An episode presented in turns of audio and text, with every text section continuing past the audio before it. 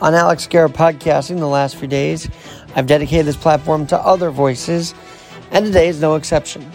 Take a listen to Mr. Matthew McConaughey at the White House today.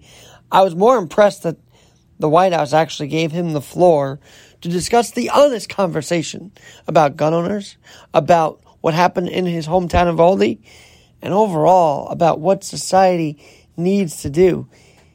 Is it gun control or is it keeping the guns out of the law evaders and not the law abiders? Take a listen. We heard from so many people, right? Families of the deceased, mothers, fathers, sisters, brothers, Texas Rangers, hunters, Border Patrol, and responsible gun owners who won't give up their Second Amendment right to bear arms. And you know what they all said?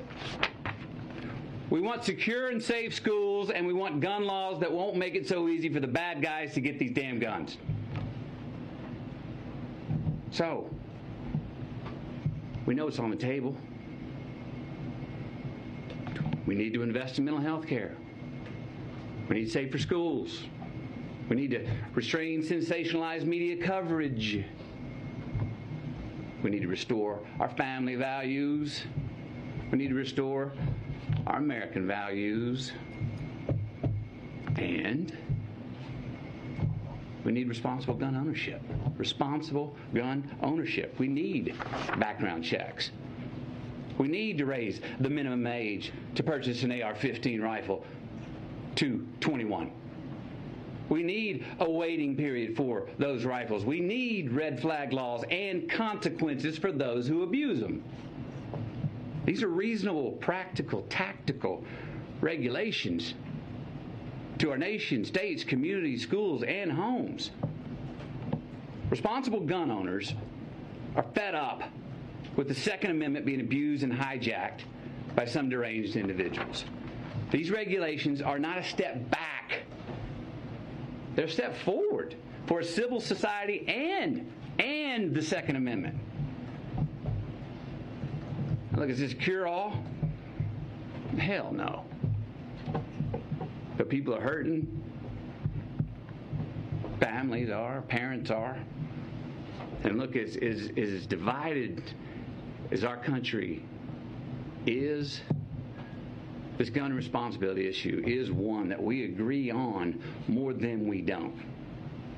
For a liberal White House to advocate that, yeah, we want responsible gun ownership, we want responsible Second Amendmenters is a huge thing. It's a huge deal. And I commend the Biden administration for allowing Matthew McConaughey to get up on that platform and, yes, bang the podium, yes, cry, but get the message out, get his op ed out into the open like that.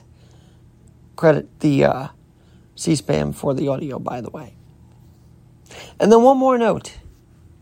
You couple this empowering speech today with the fact that in New York, a Siena Spectrum poll has come out that three of four American, three of four New Yorkers are fearing that they could be the next victim of violence. Three in four New Yorkers, 75%, are afraid of becoming the next victim. That's tragic. Mayor Adams is telling judges and prosecutors to tighten their act up. Albany needs to do the same. Meanwhile, us New York residents, three out of four, are fearing for our, our safety.